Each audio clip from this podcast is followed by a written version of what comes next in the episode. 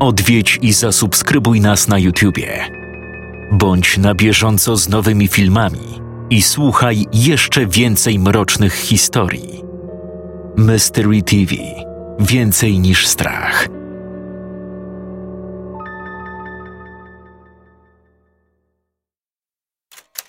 Z przykrością zawiadamiamy, że zmarł nasz ukochany mąż, ojciec i dziadek Rudolf Tevez, wieloletni burmistrz miasta, który nigdy nie odmawiał pomocy potrzebującym. Uroczystości pogrzebowe odbędą się w piątek o godzinie 14:00 przy ulicy... Nie umiem powiedzieć, dlaczego akurat ten nekrolog przykuł moją uwagę. Burmistrz? Nie było mnie jeszcze na świecie, gdy pełnił tę funkcję. Może przez imię. Kojarzyłem starego Teveza i ostatnie, co można było o nim powiedzieć, to to, że jest rodowitym Argentyńczykiem. No cóż, na wielu strychach w okolicy można znaleźć pamiątki z czasów słusznie minionych. Normalnie przeszedłbym z tym do porządku dziennego. Codziennie pojawiają się w prasie jakieś nekrologii. Ale po przeczytaniu tego konkretnego poczułem ogromną chęć pójścia na ten pogrzeb. Spojrzałem na zegarek. Dochodzi 10:00. Czyli jeszcze zdążę. Ten cmentarz jest blisko. Pierwszy raz byłem wdzięczny ojcu za to, że nie wyrzucił starej gazety. Mam tylko nadzieję, że nie będzie tam nikogo znajomego. Ojciec jak ojciec, ale gdyby matka dowiedziała się, że poszedłem na pogrzeb potencjalnego nazisty, zrobiłaby mi piekło. Moja rodzina również pochodzi z Niemiec. Dziadek, niesławny Thomas Ralf, był jednym z najwyższych oficerów marynarki wojennej Rzeszy. Uznany za zmarłego, gdy jego ubot zaginął gdzieś na Atlantyku. Jego żona wraz z synem krótko po kondolencjach od samego Hitlera przeniosła się do Argentyny. Zmieniła nazwisko i przeżyła w spokoju jeszcze ponad 50 lat. Ojciec niby wyrzekł się dziadka, ale kilkukrotnie próbował zagadywać mnie o nim. Nie nienawidził go. Niekiedy, gdy za bardzo się zapomniał, albo gdy matki nie było w pobliżu, odnosiłem wrażenie, że nawet go podziwiał. Najczęściej jednak temat Thomasa Ralfa był w naszym domu tematem tabu. Może to i lepiej. Niekiedy przeszłość należy oddzielić grubą kreską. Na cmentarz dojechałem chwilę przed 14:00. Pół miasteczka zjechało się na pogrzeb byłego burmistrza, łącznie z obecnie piastującym ten urząd Carlosem Paejo. Najbardziej rzucała się w oczy grupka ubranych w identyczne, czarne, materiałowe płaszcze mężczyzn w różnym wieku, stojąca nieco na uboczu i żywo ze sobą rozmawiająca. Zamarłem, gdy poznałem wśród nich swojego ojca. Niestety on zauważył mnie pierwszy i nieznacznym gestem zaprosił do reszty. A to właśnie mój syn i duma rodu, Joseph. Przywitałem się niepewnie ze wszystkimi i wziąłem ojca na bok. No pięknie, jak się matka dowie... Nie dowie się, bo nic jej nie powiesz. Ha, bo co? Bo będzie wiedziała, że też tutaj byłeś. Jak myślisz, kto ją szybciej omota? Ja czy ty? Jedziemy na tym samym wózku i lepiej, żebyś to zrozumiał. Po co w ogóle tu przyszedłeś? Przecież to są na ziole. Szacunku, trochę szczylu! Ojciec rozejrzał się dookoła, ponieważ podniósł głos nieco bardziej niż planował. Na jego szczęście wszyscy zajęci byli rozmową i nikt nie zwracał na nas uwagi. Rudolf von Hessel był wielkim patriotą i dobrym znajomym twojego dziadka. Pamiętam, jak bawiliśmy się z jego dzieciakami u nich na ogrodzie. Przeszłość może być zacierana przez te alianckie ścierwa, ale tu zostanie na zawsze. Mówiąc to, skierował palec na swoją głowę. Kiedy do ciebie dotrze, że przegraliście tę wojnę? Swoją drogą bardzo dobrze, że tak się stało. Inaczej byś mówił jako obywatel Wielkiej Rzeszy. Na całe szczęście nim nie jestem, ale... Skończmy ten temat i zachowajmy chociaż pozory normalności. Racja. Oddajmy hołd zmarłemu.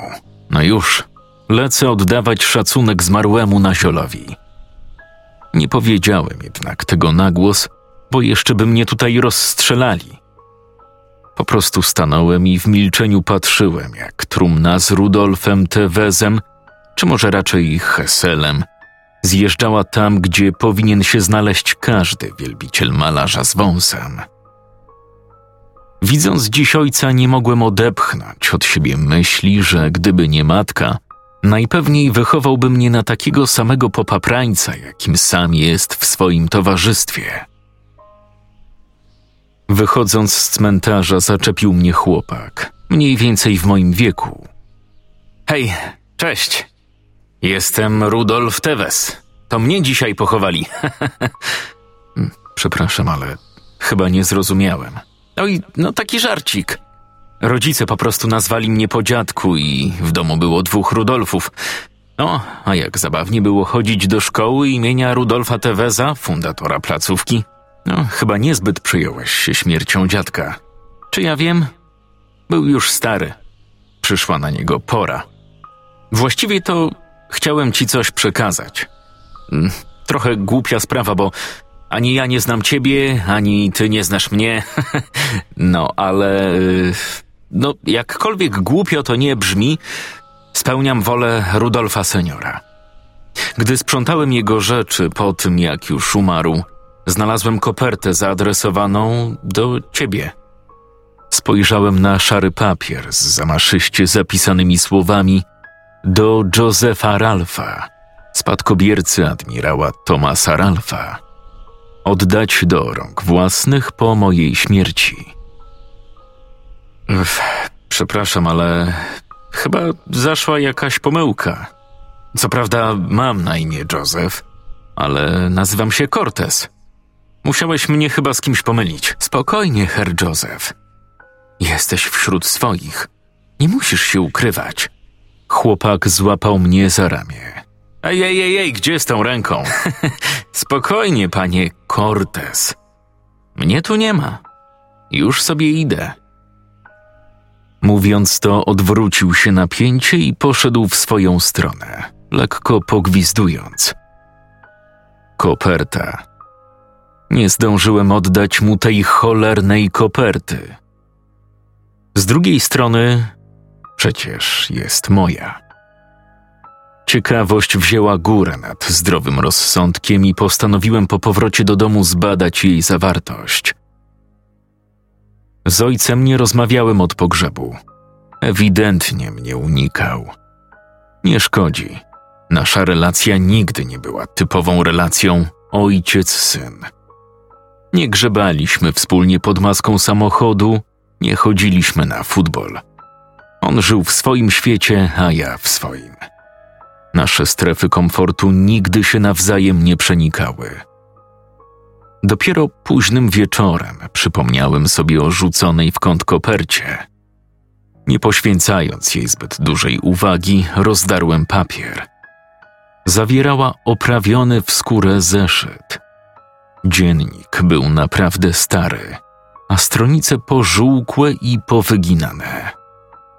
Na domiar złego, zupełnie puste. Świetnie. W takim stanie nie przyda się nawet jako notatnik na studia.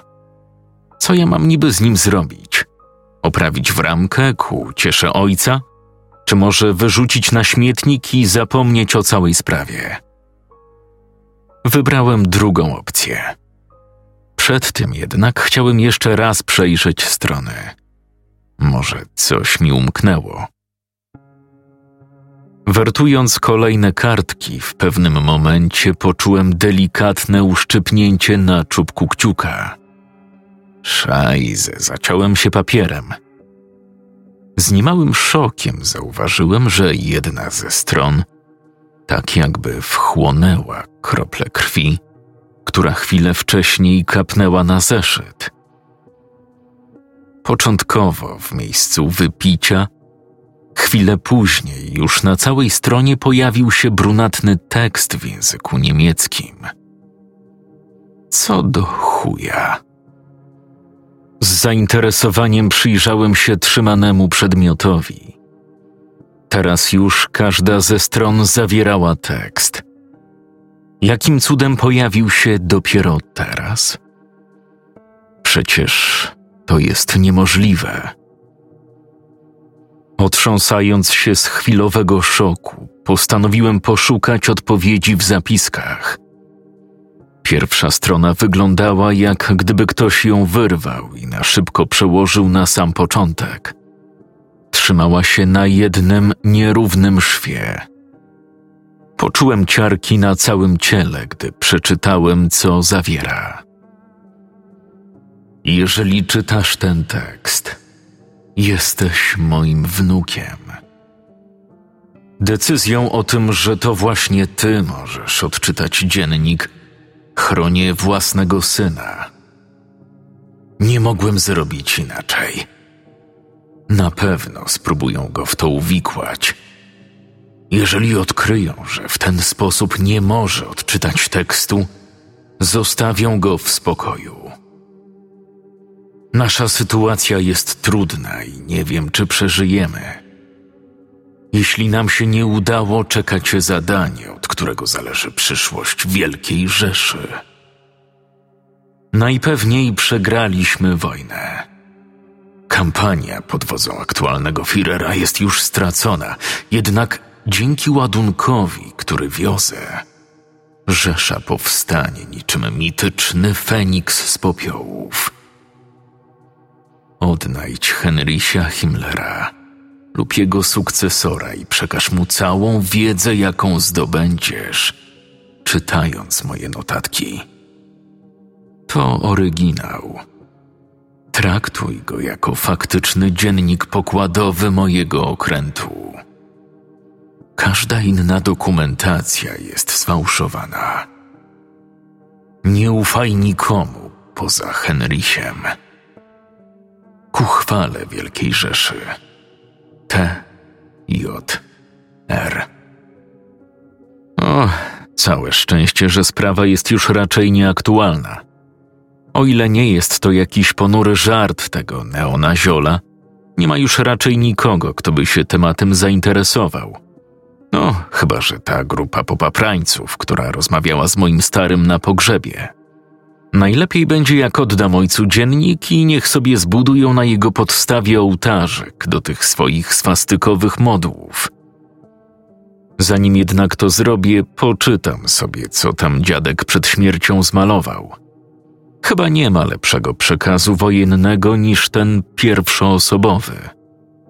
Bzdety, rozkazy, spuszczanie się nad Wielką Rzeszą. Pierwszych kilkanaście stron to była katorga. Nudny żywot fanatycznego admirała niemieckiej floty. Dziadek bredził coś o zadaniu tak tajnym, że nawet w najwyższych strukturach kraju wiedziało o nim kilka osób. Ciekawie zrobiło się mniej więcej w połowie dziennika. Dopłynęliśmy do celu i zastała nas kompletna cisza. Żadnego patrolu, żadnego zwierzęcia. Nic. Zeszliśmy na ląd i gdy dotarliśmy do placówki badawczej, odkryliśmy, że wszyscy nie żyją. Powinienem to zaraportować, wiem, ale nie mogłem tego zrobić. Moim zadaniem było zabrać ładunek. Jedynie treść rozkazu utrzymywała mnie przy zdrowych zmysłach, gdy przeczesywaliśmy korytarze, natrafiając na coraz to nowe trupy. Najbardziej niepokojącym był fakt, że nigdzie nie znaleźliśmy śladów walki. Ludzie po prostu leżeli bezwładnie, bez żadnych widocznych ran. Najgorsze jednak były twarze. Takiego przerażenia nie widziałem nigdy dotąd. Każde ze znalezionych ciał miało wypisany na twarzy terror i białe jak śnieg włosy. Co mogło wzbudzić w nich aż taki strach? Pomimo, że do tej misji wybrałem najlepszych ludzi, widziałem, że też się boją. Nie mogłem ich za to winić. Byliśmy w zamkniętej, pilnie strzeżonej niemieckiej placówce badawczej, gdzie ktoś lub coś wystraszyło na śmierć dziesiątki osób, a wcale nie jest powiedziane, że napastnika już tutaj nie ma. W normalnych warunkach podzieliłbym oddział na kilkuosobowe grupy i kazał przeszukać cały obiekt. Nie byliśmy jednak w normalnych warunkach, dlatego eksploracja trwała długo. Gdy w końcu ją znaleźliśmy, na zewnątrz była głęboka noc. Wchodząc do pomieszczenia, w którym się znajduje, każdy z nas poczuł spokój. Na twarzach moich ludzi pojawił się uśmiech i rozluźnienie. Aura, którą z siebie emanowała, uspokoiłaby nawet rozwścieczonego tygrysa. Była piękna, okuta złotem i wysadzana największymi rubinami, jakie kiedykolwiek widziałem. Przyciągała nas do siebie. Chciała zostać przeczytana. Pragnęła podzielić się z nami wszystkimi swoimi sekretami. Zdawało się, że woła do nas aksamitnym, cichym głosem: dotknij mnie, dotknij. Pierwszym i jedynym, który to zrobił, był Ratzinger. Krzyk, który z siebie wydobył, nie mógł być krzykiem człowieka. Mężczyzna uniósł się o dobre kilkanaście centymetrów. Zadarł głowę do tyłu i wrzeszczał. Nie wiedzieliśmy, co mamy robić. Jedyny kelp zachował zimną krew. Podbiegł do nieszczęśnika i rzucił się na niego. Stefan, gdy tylko przestał dotykać księgi, zamilkł. Mimo prób nawiązania kontaktu do rana nie odezwał się ani słowem. Jedynie patrzył w pustkę nienaturalnie wytrzeszczonymi oczami. Z pierwszymi promieniami słońca zmarł. Kelpa znaleźliśmy wieczorem. Złamał rozkaz, wchodząc do pomieszczenia z księgą. Leżał w pozycji embrionalnej przy podejściu, na którym ją osadzono. Nie żył. Próbowałem nawiązać kontakt z Berlinem, żeby ustalić, w jaki sposób mam przetransportować artefakt. Jednak nie było łączności. Uznałem, że najlepszym pomysłem będzie przeniesienie księgi z całym podestem. Tutaj kończył się tekst po niemiecku i zaczął ciąg dziwnych znaków, nieco przypominający runy. Przekartkowałem dziennik. Kilka stron dalej, pomiędzy znakami, ponownie znalazłem kilka akapitów po niemiecku. Charakter pisma, choć podobny do tego wcześniej, nie był już tak czytelny, a sama treść przeplatana była pojedynczymi znakami z poprzednich ciągów. Oni wszyscy nie żyją. Tylko ja byłem godzien zobaczyć wszechświat. Jest piękny. Obawiam się, że przypłaciłem to utratą zmysłów. Warto było. Dziennik zabezpieczony, ale zaczął pisać się sam. To kilka dziwnych znaków. Mam nadzieję, że trafi w odpowiednie ręce. Księga, kolejne znaki. Potrafię jeszcze mówić, ale nie mam do kogo. Jestem sam. O, Henrysiu, gdybyś mógł zobaczyć to, co ja. Znów te znaki. Wielka znaki. Nigdy nie. Kolejne znaki. Ostatnim w miarę czytelnym zdaniem po niemiecku było: wydaje mi się, że chyba umarłem. Dalej, już do końca dziennika pojawiały się tylko te znaki. Wstałem i rozmasowałem zastane mięśnie. Co ja właśnie przeczytałem? Spojrzałem na zegarek. Cholera, 6:00 rano. Całą noc spędziłem na przeglądaniu tego cholernego dziennika. Jeszcze raz spojrzałem na zeszyt. Kartki były puste. Może to wszystko po prostu mi się przyśniło. Bardzo łatwo będzie to sprawdzić.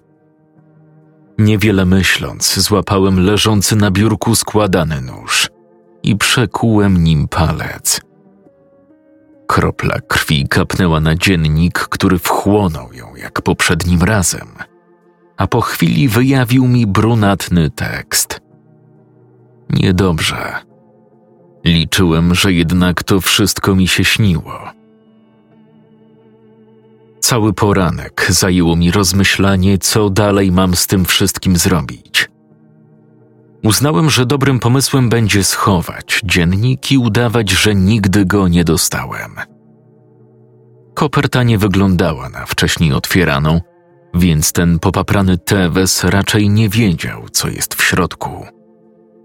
No nic. Później będę się martwił Tevezami. Podszedłem do biurka i otworzyłem jedną z szuflad. Czubkiem noża podważyłem lewą ściankę, która wysunęła ukrytą w szufladzie komorę. Jeszcze kilka lat temu w tej skrytce chowałem pornole przed rodzicami. Włożyłem do środka dziennik i zatrzasnąłem schowek. Nie ma szans, by ktoś go tutaj znalazł. Głośne burczenie w brzuchu przypomniało mi, że w zasadzie od wczorajszego wieczoru nic nie jadłem.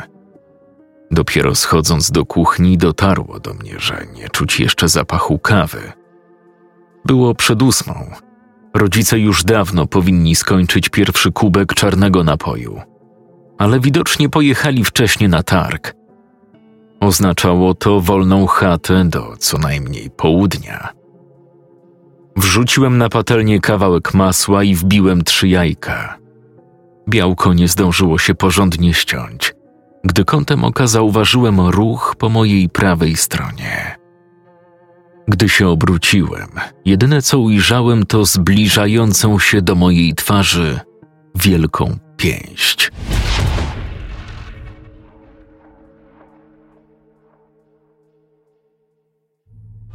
Strumień lodowatej wody momentalnie przywrócił mi świadomość. Jakiś niezrozumiały krzyk próbował dostać się do moich zmysłów, lecz byłem zbyt oszołomiony, by zrozumieć, co oznacza. Gdzie ja do cholery jestem? Co działo się ze mną przez ostatnie godziny? A może dni? Nie, to nie mogły być dni. Umarłbym, będąc nieprzytomnym tak długo. Poza tym dranie, którzy mnie porwali, na pewno nie zrobili tego dla okupu. Kim oni do jasnej cholery są? No dalej, ocknij się. Ktoś ty. Odpowiedzią były 2 mocne ciosy pięścią w brzuch. To ja tu zadaję pytanie, panie Ralf. Co do chuja? Przecież nie używamy w rodzinie tego nazwiska od dawna. Gdzie jest dziennik, chłopcze? No dalej. Oddaj mi go. No tak. Ten cholerny dziennik pokładowy. Dlaczego zgodziłem się go wziąć? Co podkusiło mnie, bym poszedł na ten pogrzeb? Ale zaraz. Te zapiski. Kimkolwiek on jest, nie może go dostać. Nikt nie może wiedzieć, co tam się wydarzyło. Jaki dziennik? Więc idziemy trudną ścieżką. Dobrze, panie Ralf. Usłyszałem kroki i dopiero teraz podniosłem głowę. Byłem w zatęchłym, słabo oświetlonym pomieszczeniu. Siedziałem na podłodze z rękami przykutymi do wystającej z podłogi rury. Może gdybym wstał albo mocniej pociągnął, nie próbowałbym niczego głupiego, panie Ralf. Gruby, mocny głos należał do wysokiego, barczystego mężczyzny. Zaraz. Pamiętam go. Widziałem, jak kręci się obok mojego domu. Był też na tym pieprzonym pogrzebie. Ale jeśli tak, dlaczego nie zaatakował mnie wcześniej? Jest pan w posiadaniu czegoś, czego nigdy pan nie zrozumie. Proszę oddać mi ten dziennik. Oni nigdy nie mogą położyć na nim łap. Jacy oni... Pan naprawdę nic nie wie. Może powinniśmy zacząć od początku. Kim jesteś? Dlaczego mnie porwałeś? Proszę wybaczyć to, co zrobię. Ale muszę mieć pewność, że nie jest pan jednym z nich. Co prawda po wnikliwej obserwacji wnioskuję, że nie, ale muszę mieć pewność. Ból, który poczułem, był nie do opisania. Powiedzieć, że 1 milion rozżarzonych igieł wbijało mi się w całe ciało, to jak nie powiedzieć nic. Następnym, co poczułem, było rozlewające się po udach ciepło w kroku i zapach uryny. Więc teraz mam pewność. Przepraszam pana. Ty chory skurwysynu, coś ty mi zrobił. Pójdziesz siedzieć, zobaczysz. Proszę się uspokoić, panie Ralf. Za chwilę pana rozkuję i wszystko wyjaśnię. A fal się na ryj, psycholu jebany. Nie nazywam się Ralf. Jestem Joseph Cortez. Tak. A ja Vito Corleone. Spokojnie, panie Ralf. Sekrety pańskiej rodziny są przy mnie bezpieczne. Naprawdę przepraszam za to, jak pana potraktowałem, ale gdy wszystko opowiem, zrozumie pan, dlaczego tak zrobiłem. Został pan wplątany w bardzo niebezpieczną grę, której stawką są losy świata. Chcę zdjąć z pana to brzemię. Jest pan młodym człowiekiem i nie chcę, by pan zginął. Wiem, że pierwsze wrażenie nie wypadło najlepiej, ale proszę mi uwierzyć, że to był jedyny sposób, bym miał pewność. Dzięki temu, że nie przeszedł pan inicjacji, jest jeszcze dla tego świata szansa. Mężczyzna podszedł, a ja się wzdrygnąłem. O, spokojnie. Jeszcze raz pana przepraszam. Teraz zdejmę kajdanki i porozmawiamy, dobrze? A mam jakiś inny wybór? Może pan odejść. Zgłosić sprawę na komisariacie. Pewnie policja przyjmie zgłoszenie, ale nim podejmą jakiekolwiek działania, ja już dawno będę poza miastem. Ponadto daję nie więcej jak 3 dni, gdy pańscy nowi znajomi odkryją, że odczytał pan dziennik i upomną się o jego zawartość.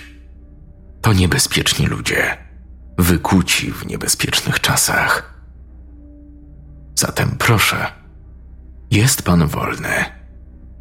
Kajdanki opadły na podłogę, a ja zacząłem masować nadgarstki. Wyjście jest na wprost pana. Po lewej natomiast krzesło. Jeżeli pan wyjdzie, już nigdy się nie spotkamy. Jeżeli usiądzie, zrobię wszystko, by panu pomóc.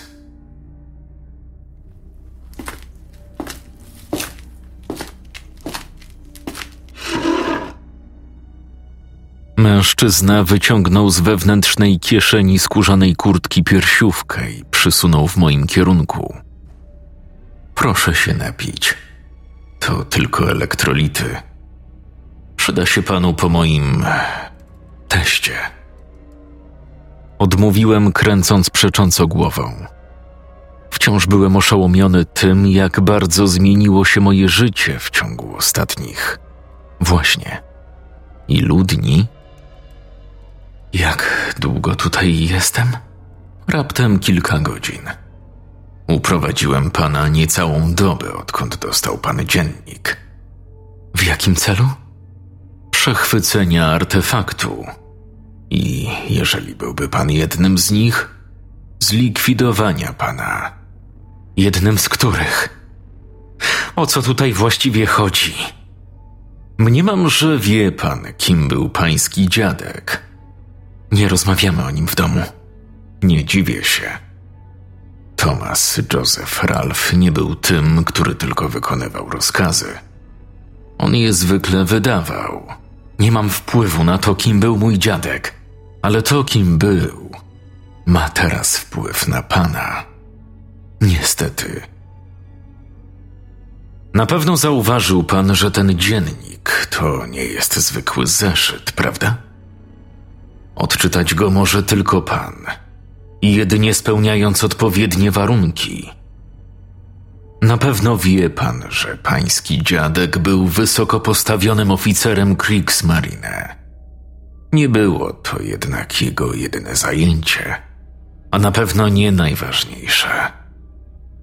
Thomas Ralf był jedną z najważniejszych figur w Bractwie Thule, stowarzyszeniu, które od dawna uważa się za wygasłe, a wielu podważa, że kiedykolwiek istniało. Ten dziennik oraz jego treść są bezsprzecznym dowodem na to, że cholerni na ziole, prócz bycia zbrodniarzami, parali się jeszcze okultyzmem, na domiar złego, z sukcesami. Gdyby tak było, świat nie mówiłby dzisiaj po niemiecku? Gdyby Wunderwaffe dopłynęła do Berlina, czy to możliwe, żeby ten człowiek znał treść dziennika? Przepraszam... Mówiłeś, że jak się nazywasz? Ach, no tak. Nie przedstawiłem się. Jestem Mark Gazlow, ale moje nazwisko nic panu nie powie. Od lat tropię i likwiduję członków bractwa. Ci ludzie posiadają niebezpieczną wiedzę i są bardzo zdeterminowani do odbudowy Wielkiej Rzeszy. Nie cofną się przed niczym, by nazistowski terror znów zalał świat. A ten dziennik jest kluczem do ich zwycięstwa. Jeżeli poznają zapiski pańskiego dziadka, nic nie stanie im na drodze. Więc trzeba go zniszczyć. Jeżeli nie będzie dziennika, Rzesza się nie odbuduje. Gdyby tylko zrobił to pan przed jego odczytaniem. Miał rację. Wiem, co zawierają notatki dziadka. Do tej pory myślałem, że to stek bzdur spisany przez umierającego oficera, ale teraz wszystkie kropki zaczynają mi się łączyć w przerażającą całość. Jeżeli ta wiedza dostanie się w ręce osób, które będą potrafiły jej użyć, bez najmniejszego problemu przejmą władzę nad światem. Doszła też do mnie jeszcze jedna rzecz. Coś, co przeraziło mnie tak bardzo, że poczułem zimny pot spływający po plecach. Co oni ze mną zrobią? Zabiją. Ale najpierw wyciągną z ciebie każde słowo zapisane w dzienniku. Nic im nie powiem. Nawet na torturach. Skąd pomysł, że w ogóle będą tracili czas na tortury? Wyciągną informacje bezpośrednio z twojej głowy. To oni tak potrafią? Thule są czymś więcej niż ludźmi. Zabijałem 90-letnie kobiety, które miały ciała 30-latek. Mężczyzn wieszanych w procesach norymberskich. Walczyłem z istotami, które nie umierały pomimo kilku kul w ciele. Osiągnęli coś, czego nie osiągnęła i długo jeszcze nie osiągnie nasza cywilizacja. Boję się ich, dlatego z nimi walczę. Niestety takich jak ja jest niewielu.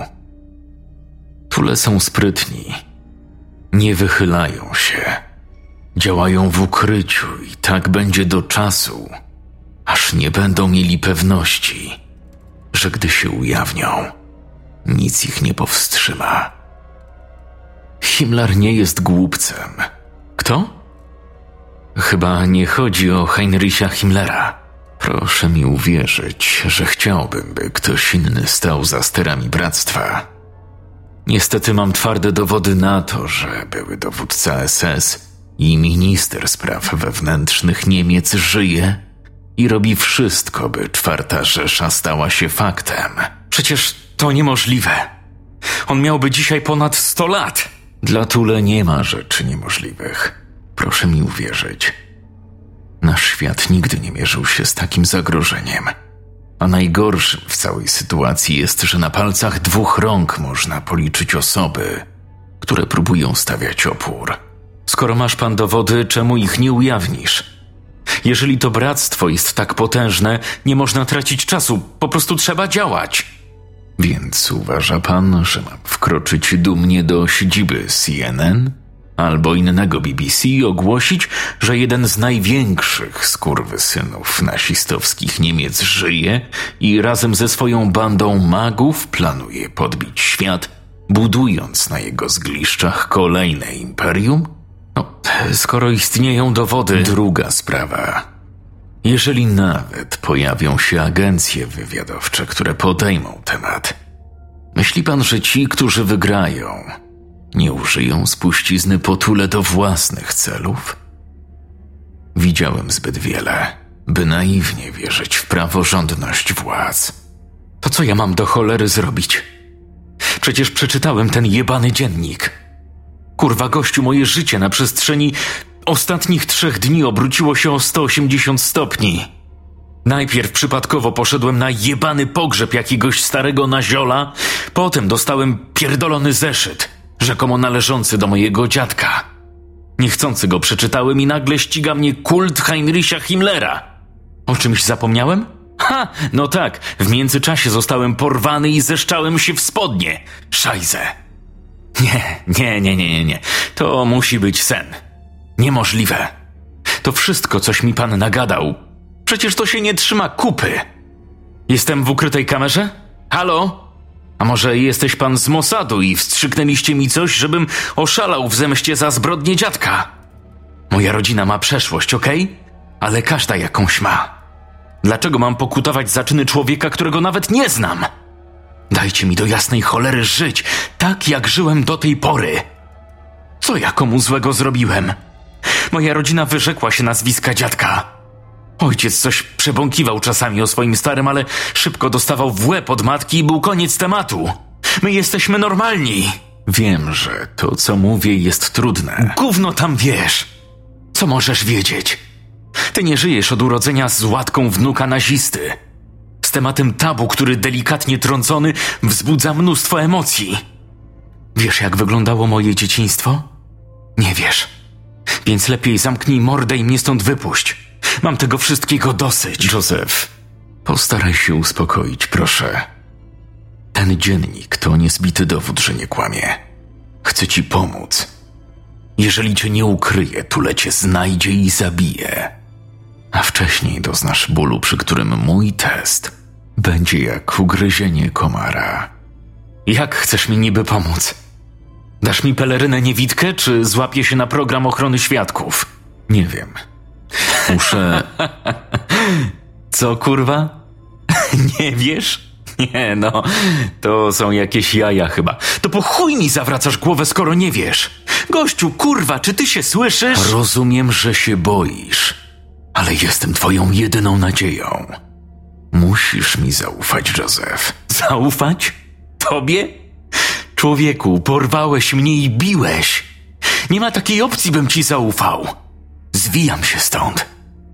Zrobisz jak zechcesz. Siłą cię tu nie zatrzymam.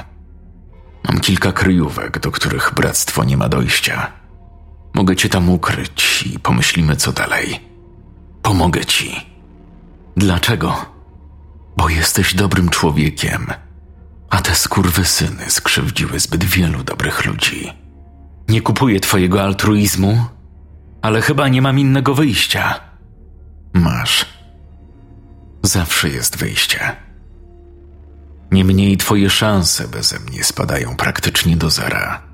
To nieźle mnie pocieszyłeś. Nie jestem tu od pocieszania. Musimy się spieszyć. Pierwsza zasada walki z Thule. Nigdy nie siedź za długo w jednym miejscu. I tak musimy wrócić do mnie do domu. Muszę zabrać dziennik. Dziennik nie jest istotny. Bez ciebie i tak go nie odczytają. Nie chcę znać szczegółów, ale czy dziadek napisał, czemu zabezpieczył swoje notatki przed bractwem? Zupełnie tego nie rozumiem. Koniec końców był jednym z najważniejszych w stowarzyszeniu. Nie doczytałem go do końca. A po dzisiejszym dniu nie mam zamiaru tego robić. Wiem tylko, że przewoził... Nic nie mów. Nie zwiększajmy szans naszych wrogów na zdobycie tych informacji. Jesteś jedyną osobą, która wie, co stało się z twoim dziadkiem i jego ubotem. I niech tak zostanie. Zatem ruszajmy. Szkoda czasu.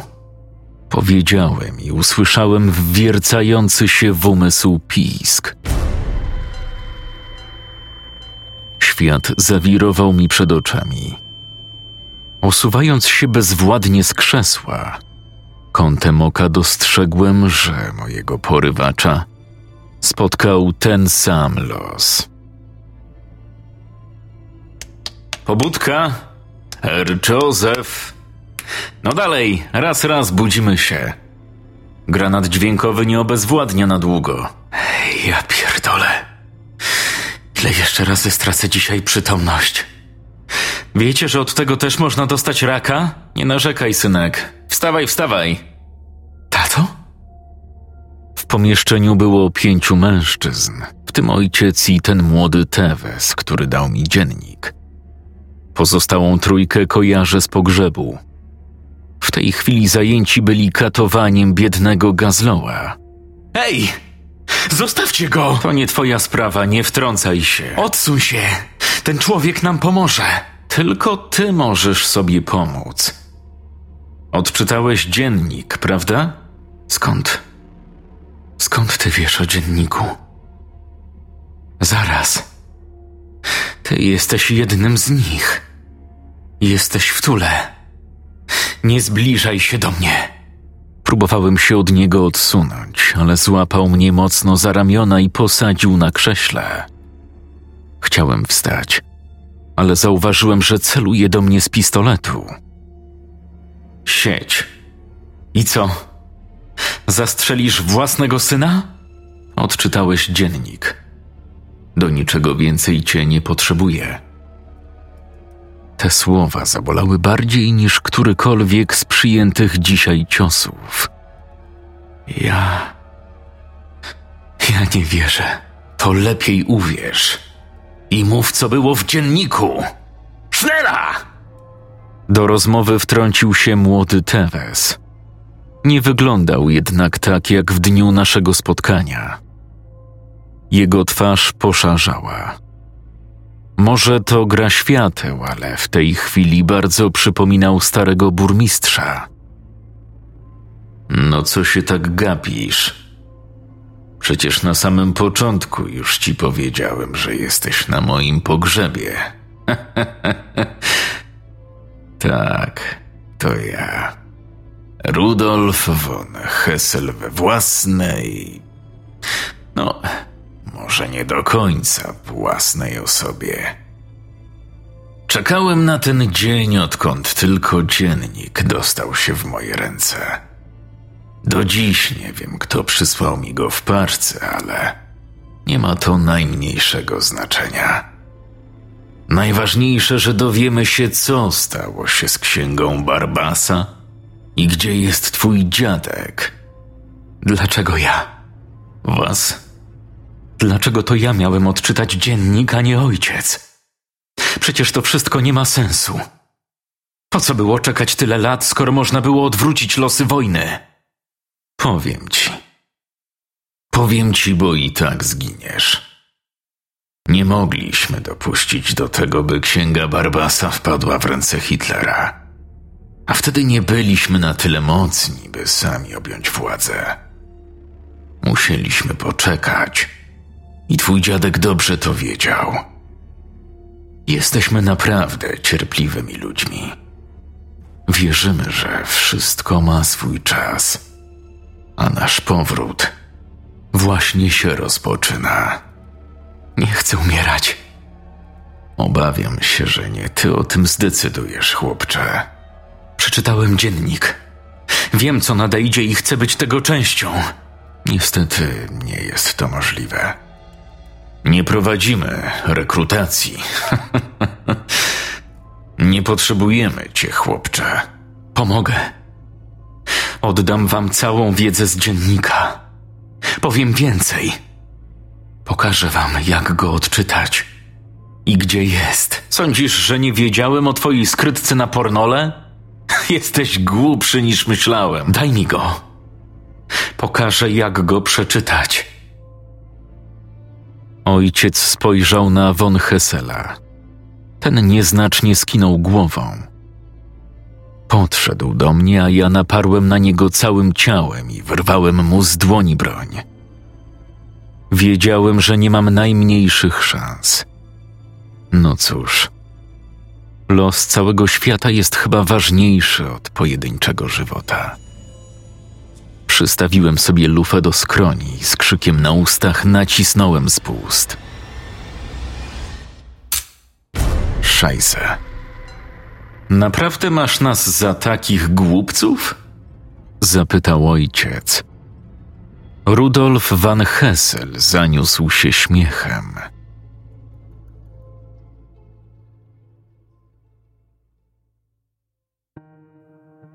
Mein Führer, odczytałem zapiski z umysłu chłopaka. Jesteśmy w stanie zainicjować ujawnienie się treści dziennika bez niego. Das gut, Herr Rudolf. Podłączyłem chłopaka do maszyny pompującej krew. Będziemy utrzymywali go przy życiu i używali jego osocza do badania dziennika Thomasa. Zyskamy dzięki temu nieograniczony czas z artefaktem. Herr Thomas był wielkim wizjonerem. Szkoda, że zaginął.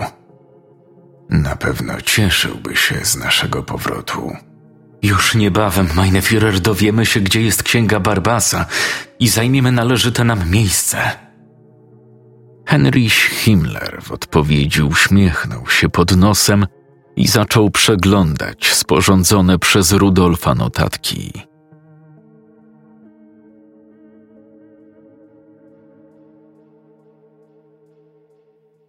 Scenariusz Maciej Papież. Czytał Jakub Rutka.